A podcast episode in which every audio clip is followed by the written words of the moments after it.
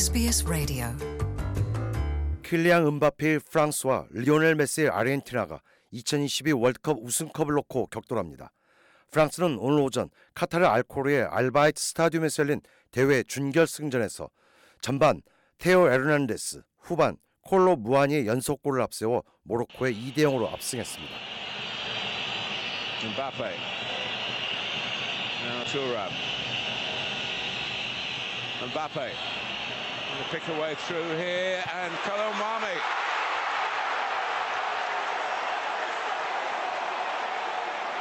What an amazing substitution. It's a tap in in the end, but it's going to propel France a lot further than he propelled the ball. It's going to propel them into a World Cup final. 결과는 프랑스의 압승이었습니다. 하지만 경기 내용은 모로코가 밀리지 않고 오히려 우세한 공격을 펼치는 등 돌풍을 이어갔지만 프랑스의 아트사크의 벽을 넘지는 못했습니다. SBS 월드컵 해설위원 크레이그 포스터도 뭔가 넘을 수 없는 벽처럼 느껴졌다고 논평했습니다.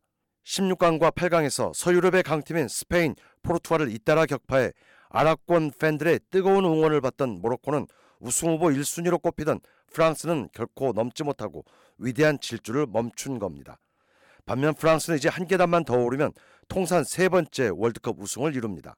또 2018년 러시아 대회 챔피언인 프랑스는 이번 대회에서도 우승하면 1958, 1962년 대회에서 우승한 브라질에 이어 역대 두 번째로 월드컵 2연패를 이룬 나라가 됩니다. 또한 러시아 대회에서 프랑스 우승에 결정적인 역할을 한 음바페는 불과 24살의 나이에 두 번째 월드컵 우승을 눈앞에 뒀고 세계 최고 스타 등극을 예고했습니다. 모로코와 크로아티아의 3, 4위 결정전은 호주 동부 시간으로 18일 새벽 2시 도하의 할리파 인터내셔널 스타디움에서 킥오프합니다. You're with SBS Radio.